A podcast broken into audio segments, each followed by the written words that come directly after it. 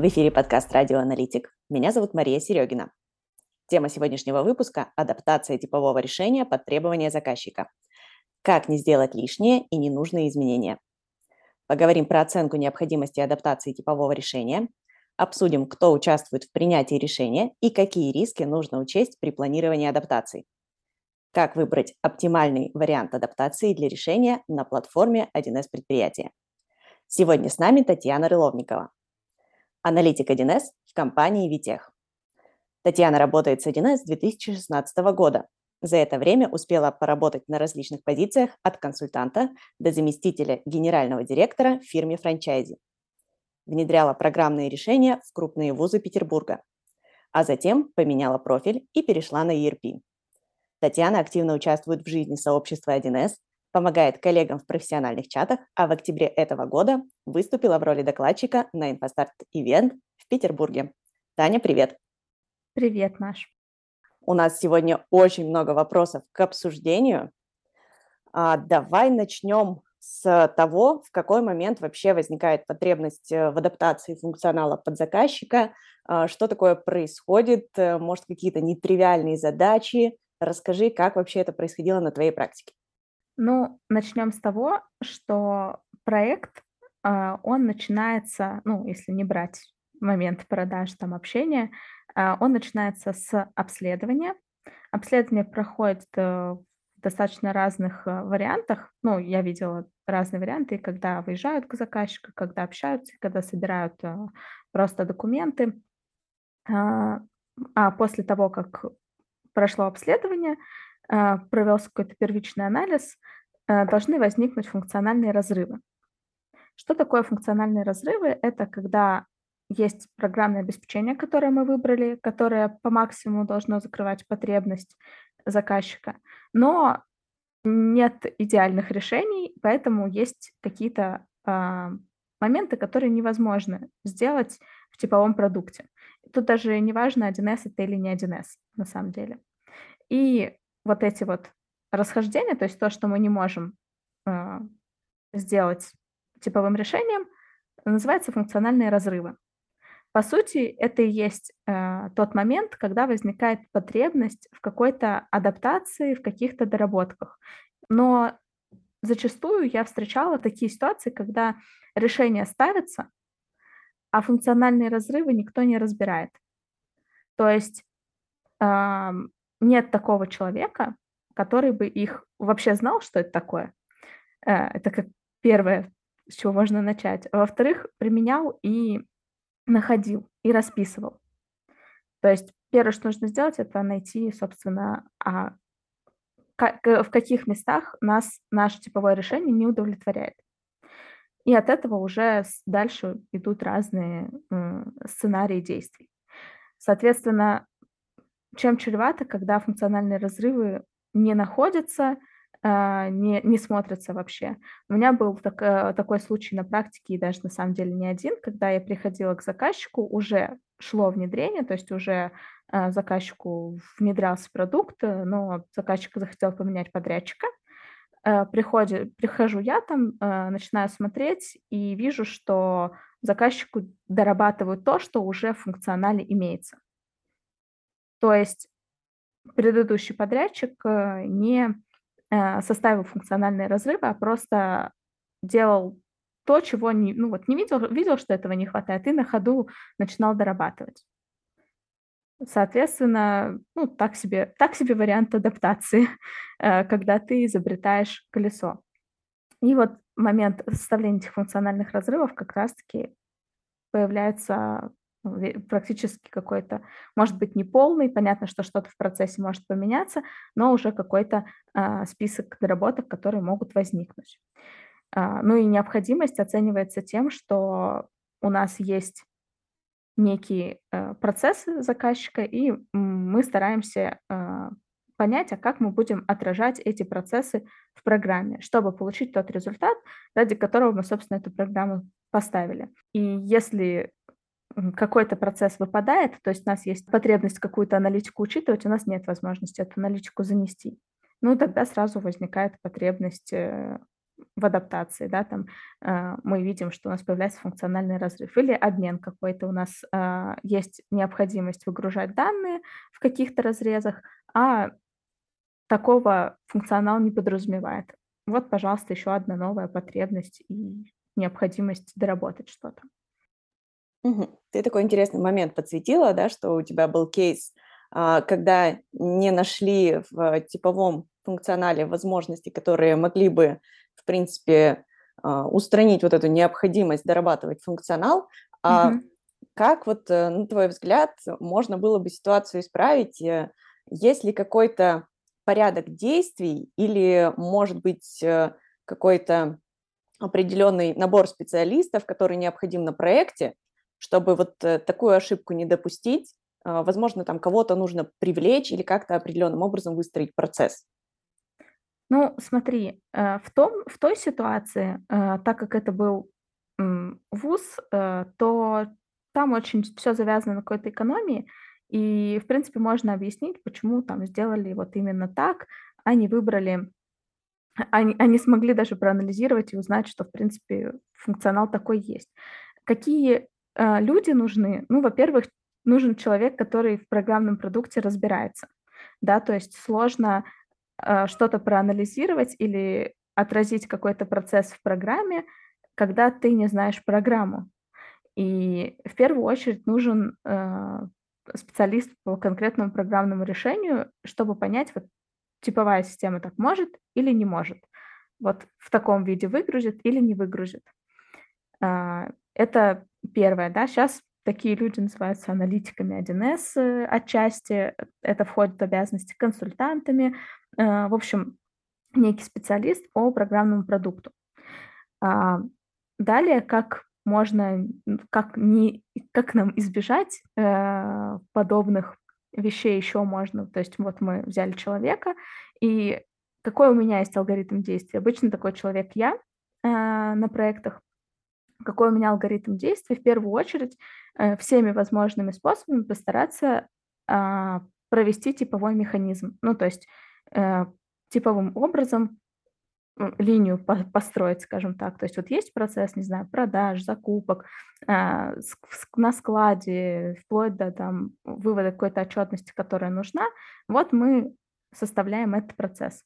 А дальше э, процесс составили, э, у нас, ну, опять же, да, там что-то выпадает, и мы начинаем искать. А как по-другому, ну, то есть как мы можем это обойти, что мы можем еще предложить заказчику, чтобы, чтобы не дорабатывать систему. Почему это важно? Потому что э, ну, заказчик уже потратил деньги на программный продукт. Э, на мой взгляд, честно сказать, что вот эта задача его решается так и так. Ну, там, какими-то способами А, Б, В и так далее. Вот мы показали эти способы, а, и дальше заказчик уже может принять решение, устраивает его это или нет. А, возможно, в результате э, такого моделирования окажется, что на самом деле та информация, которая заказчику была нужна, она избыточна, и его вполне устраивает а, то, что система умеет. То есть не идти вслепую или, ну, даже не вслепую, а не идти вот так вот в лоб, делать так, как э, заказчик сказал, а предложить варианты на базе того, что есть. И, возможно, окажется, что этого действительно хватит. И им, опять же, не понадобится эта доработка.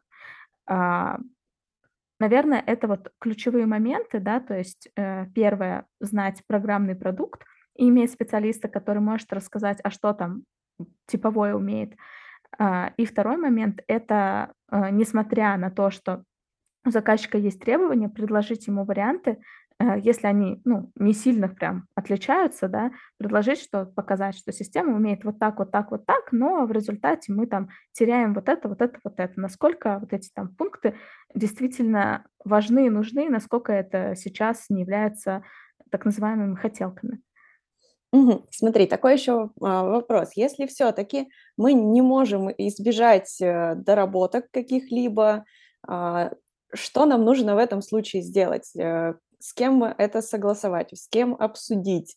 А, мы знаем, да, что у нас присутствует вот этот риск, что, возможно, такие возможности уже заложены в системе. Предположим, мы хорошо знаем конфигурацию, мы знаем, что типовыми средствами эту задачу нам не решить, с кем нам это нужно обсудить там со стороны заказчика, возможно, со стороны команды, для того, чтобы мы все сделали как надо и не пришлось переделывать. Ну, я тут, наверное, начала бы с того, что нужно не бояться того, что мы можем сделать не как надо.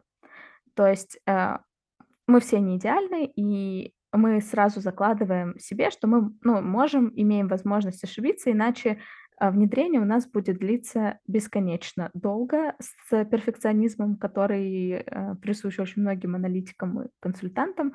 Э, можно вообще никогда не внедриться. И у меня такие кейсы тоже есть, когда вот э, дорабатывают, дорабатывают, дорабатывают, все до идеала доводят, э, уже в бизнесе все 10 раз поменялось, э, а мы все дорабатываем, дорабатываем, и в итоге, естественно, никакого не удовлетворения для заказчика у него нет результата, ни для исполнителя у него нет результата, и все мы в минусе. Поэтому э, тут может быть, э, ну, первое, э, чуть-чуть успокоиться, что мы можем ошибиться, и дальше э, составлять документацию в каком-то, ну, достаточно, обычно у меня это достаточно в свободной форме, это может быть какой-то, не знаю, файл Excel, где вот мы описали некий перечень того, что нам действительно необходимо доработать. Вот мы выбрали этот э, список, э, у нас есть доработки, дальше мы садимся с непосредственными а, заказчиками.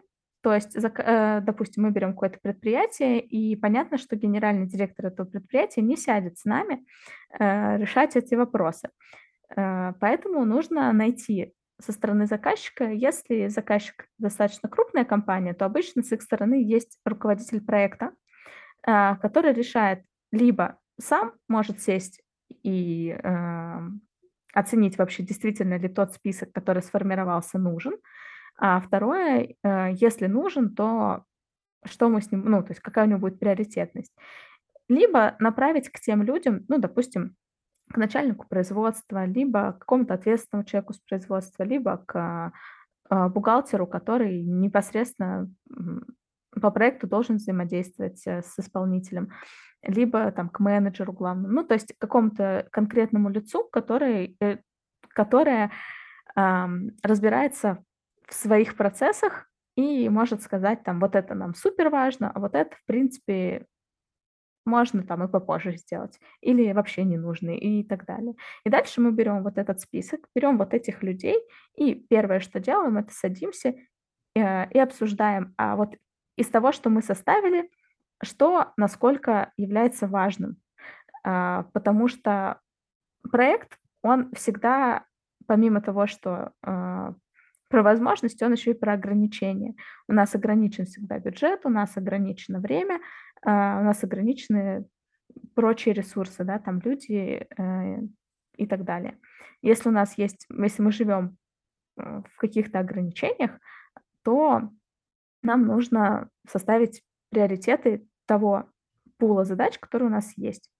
Ну и принимать для себя, что что-то может в процессе измениться. Поэтому сначала делаем самое важное, а потом уже не, что-то менее важное а, может с этим как-то все поменяется и будет вообще не нужно. И вот когда мы уже составили, э, скажем так, вот эту приоритетность, поговорили с конкретными лицами а, от заказчика, получили подтверждение, в каком виде, желательно в письменном, Письменный вид — это почта, то есть электронная почта — это достаточно удобный вариант подтверждения, то есть это сохраняется, сохраняется с обоих сторон, и риск потерять информацию меньше. Если на проекте принято подписывать документацию, я тоже такое встречала, ну, то есть, может быть, есть документация, может быть, нет документации, можно подписать этот перечень, что вот мы договорились, что мы вот в таком виде делаем доработки, да, то у нас вот такой перечень. А уже решение, как будут выглядеть эти доработки, это уже дальше со стороны исполнителя прорабатывается. То есть заказчик нам не скажет, что именно нам делать, как нам это реализовать.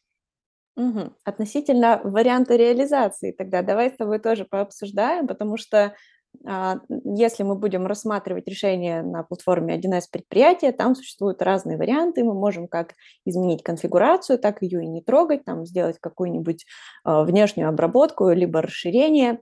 А, как обычно у вас в команде, либо на совокупности тех проектов, где ты работала, как обычно принималось решение о том, каким образом вносить изменения?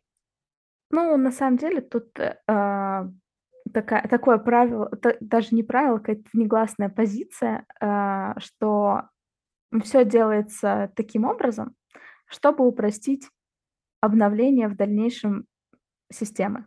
То есть для тех э, слушателей, кто с 1С не работал, э, в 1С можно непосредственно в конфигурацию да, внести изменения, можно какими-то более внешними средствами. А, если мы вносим непосредственно в конфигурацию, то есть в код самой программы, то во время обновления есть риск, что этот код затрется. И э, чаще всего решения принимаются по принципу, как, как мы можем сделать максимально так, чтобы не э, менять конфигурацию, но тут э, тоже должна быть какая-то золотая середина, потому что в погоне за этим желанием упростить себе обновление э, можно сделать очень много, не знаю, обработок, э, очень много каких-то внешних инструментов, которые потом потеряются, не знаю, их не будут использовать или о них там не узнает следующий аналитик или кто-то, кто будет следующий этим проектом управлять, или вообще э, придумывать какие-то обходные пути. Ну, то есть это не должно э, идти каким-то уже абсурдным способом. Поэтому, в принципе, у нас есть э, на самом деле не так много вариантов того, как э, выглядит доработка, если мы не говорим сейчас про обмены, а, ну, возьмем какие-то, ну, просто систему нам нужно доработать. Мы можем делать а, дополнительные внешние отчеты и обработки и печатные формы. Мы можем сделать расширение. 1С а, нам позволяет сделать такую как бы надстройку над конфигурацией, то есть конфигурация конфигурации. Или мы можем непосредственно в ну, такой условный исходный код внести изменения, то есть непосредственно в конфигурацию внести. И дальше уже, если на проекте есть архитектор, то архитектор может принимать такие решения, э, собственно, каким образом мы будем реализовывать. И чаще всего он исходит из позиции, что, скорее всего, будет э, оптимальнее, ну, то есть, если архитектор адекватный, то он не боится вносить изменения в конфигурацию, потому что при обновлении, да, это могут, будут какие-то трудозатраты, но они могут быть не там несоизмеримы с разработкой или поддержкой того или иного способа, который выбрали. Ну, вплоть до того, что куча-куча-куча маленьких обработок э, там могут потеряться, да, допустим, или что-то может произойти, э, в результате чего будут сложности. Э, если более оптимальным способом будет э, внести изменения в конфигурацию, то будут вноситься так. А, чаще всего выбор стоит э, между расширением и внесением изменений в код конфигурации. А, тут э, тоже зависит от э, архитектора, если архитектор есть, либо от там, ведущего программиста, а, в общем, кого-то, кто достаточно опытный в этих вопросах и может принимать решения, а, как эти изменения будут происходить. Если мы говорим про, допустим, добавление каких-то новых реквизитов, новых справочников, то есть новых объектов в системе, обычно все-таки меняют конфигурацию, потому что при обновлении все эти объекты не слетают. А если э, о том, чтобы пофиксить какую-то ошибку 1С, либо доработать какой-то кусочек кода, то может быть может речь идти о расширениях. Но в расширениях есть чаще всего очень большой минус. Понятно, что мы все, конечно же, работаем в самых лучших компаниях, и у нас всегда самые лучшие команды, э, и все мы суперпрофессионалы, но это почему-то э, никому не мешает плодить кучу расширений э, и потом говорить на разных конференциях, что нет, конечно, мы так не делаем, мы, конечно же, правильно вот по-другому, и мы, конечно же, у нас вообще одно расширение, там, ну, максимум два, или мы там их как-то по смыслу разделяем, у нас все все знают. Но чаще всего в расширениях основная проблема в том, что каждый программист начинает делать под себя, и как только возникает пересечение, если это пересечение, если у нас э, количество людей э, либо слишком большое, они как-то не коммуницируют, либо слишком маленькое, они опять же не коммуницируют, либо нет человека, который связывает этих людей, то у нас возникает э, пересечение, и дальше уже чье расширение, не знаю, э, честно говоря, не знаю, по какому принципу будет определяться, э, ну там дальше, видимо, кто быстрее, да, э, и в этом сложность, наверное, для меня вот основная работа с расширениями, что вот такой может возникнуть конфликт.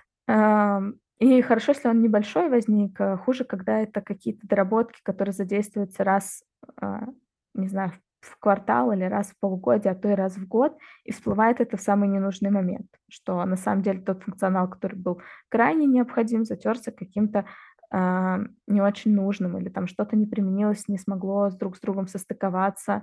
Э, не всегда отслеживается, что расширение уже отвалилось, не работает, не поддерживается, то есть что-то там, какая-то ошибка возникла. Ну, то есть с, расширением сразу возникает ряд вот этих рисков, и если у нас процесс не построен, если у нас э, нету коммуникации, то дальше возникает очень много сложностей. Поэтому я и всегда призываю не бояться вносить изменения в конфигурацию. Это не значит, что это нужно всегда делать, но просто в момент принятия решения не нужно думать только о том, что будет какое-то сложное обновление.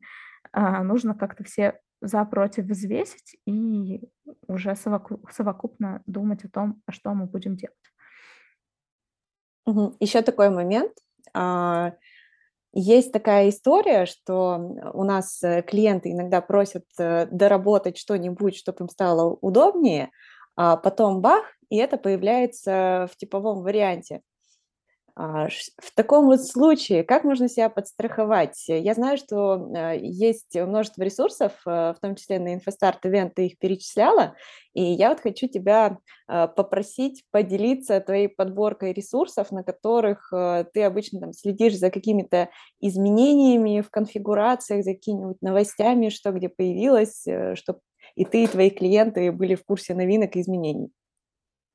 А, ну смотри, прям вот следить за тем, что поменяется, можно только если ты ну, смотришь какие-то презентации от 1С, там, что они планируют э, сделать. Когда это нужно здесь и сейчас, э, то с клиентом обычно обговаривается, что, ну вот смотрите, э, через полгода 1С планирует, что это появится, э, сейчас этого нету мы там ждем полгода или мы не ждем полгода.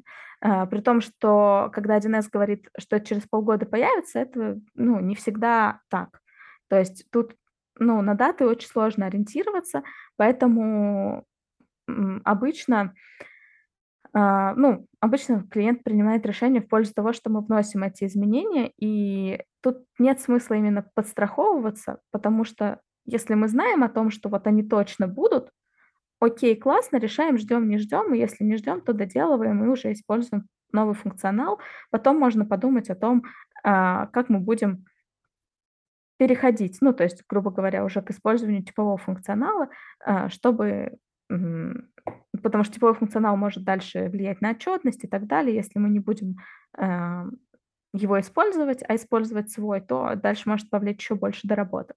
То есть вот обычно план такой, и тут чаще всего играет роль а, финансирования за чей счет банкет. Да? Заказчик не хочет платить сейчас за то, чтобы а, ему это доделали, а потом еще раз платить за то, чтобы ему переделали под типовой. Если заказчик не хочет платить, ну, мы же не можем его заставить. И благотворительностью, ну, суть бизнеса же не в благотворительности, а в том, чтобы деньги зарабатывать. Поэтому чаще всего этот момент выпадает. И если мы сделали раньше, чем это появилось э, в типовом, то ну, обычно это доживает до того, как мы начнем переходить, ну, делать какое-то очень крупное обновление, да, там переход с 2.4 на 2.5 или переход с одной системы на другую систему. Вот в этот момент обычно все эти вещи всплывают и, и чистятся. До этого момента редко я встречала, чтобы что-то вот прям переходило обратно в типовой.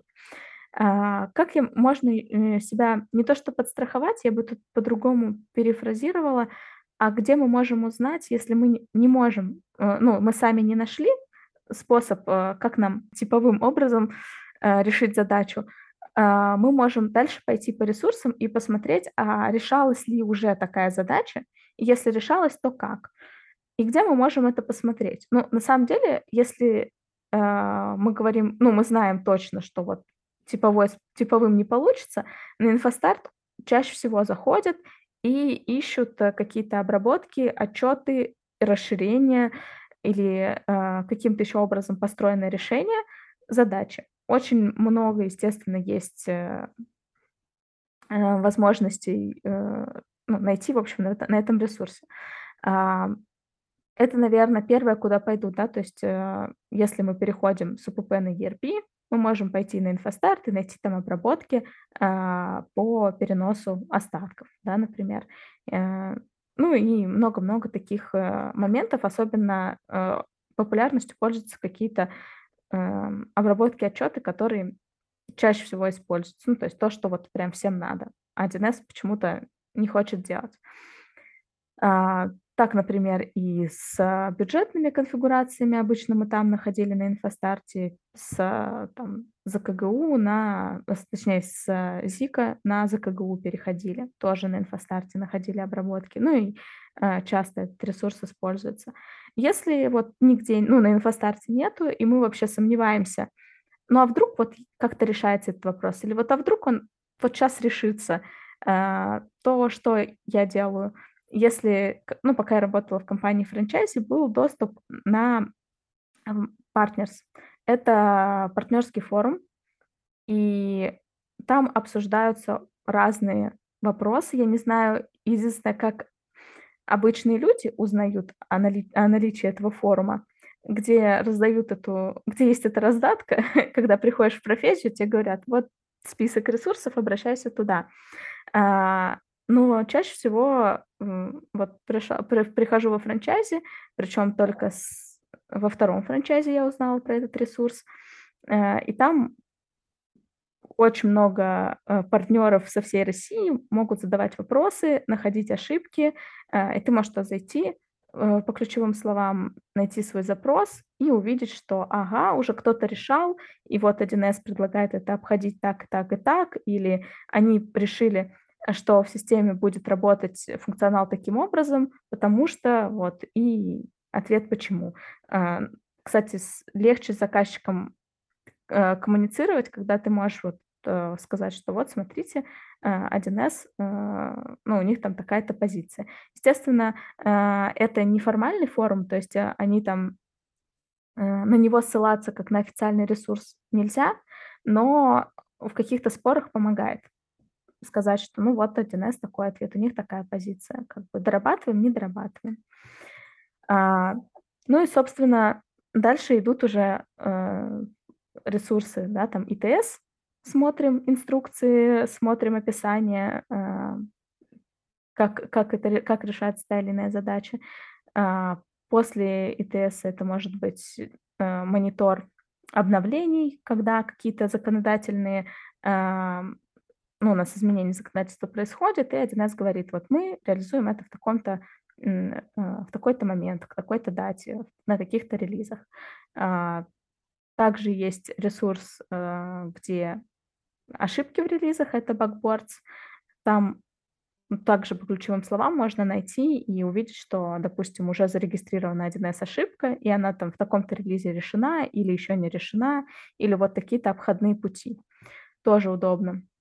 А, ну и, наверное, еще хочу э, сказать про то, что в Телеграме э, можно спросить э, опыт коллег, узнать, как они тоже решали ту или иную задачу. Ну, то есть способов узнать о том, как это решалось, если вот никак не получилось самостоятельно, их на самом деле вот довольно много. А если уже вот все не помогло, то да, можно говорить о том, что давайте дорабатывать и думать, как мы будем это дорабатывать, или вот кто-то дорабатывал таким способом, подходит ли нам это или нет, ну, и дальше рассуждать. И классно, когда в сообществе можно этим опытом обменяться, потому что когда я начинала, э, в принципе, не так давно, да, там 2016 год, это а, не какие-то, не 20 лет назад, но когда ты входишь в профессию, э, основная сложность, ты не знаешь, э, у кого спросить. И даже если ты классный аналитик, но вот сейчас ребята будут с САПа переходить, а им, ну, тоже, наверное, вот они классные аналитики, но им же надо будет понять, а как P1S работает. И будет возникать основной вопрос, это а как бы, а где смотреть? И вот было бы, наверное, здорово, если бы на входе в профессию тебе давали маленький гайд, где ты можешь ознакомиться со всеми материалами, кроме... Ну, когда я заходила там в профессию, просто давали книжку. Вот книжка Радченко, читай. Но это же недостаточно. Вот, и поэтому есть такие ресурсы. А, надеюсь, что это слушателям очень поможет. Я думаю, мы с тобой э, можем просто собрать э, в описании к нашему выпуску известные нам чаты и каналы, которые могут Мгм. коллегам помочь. И это, усилим пользу нашего сегодняшнего выпуска еще и ссылками. Да, отлично. Таня, я хочу тебе сказать большое спасибо. Я считаю, очень мощно, насыщенно сегодня пообщались. А, очень надеюсь, что этот выпуск поможет тем, кто сейчас э, начинает свой путь. Буду им активно делиться везде, Я тоже. распространять твой опыт. Спасибо большое, что согласилась поучаствовать. Напомню, с нами в эфире была сегодня Татьяна Рыловникова, аналитик 1С компании Витех. Таня, спасибо еще раз большое и до встречи. Спасибо, Маш. Пока.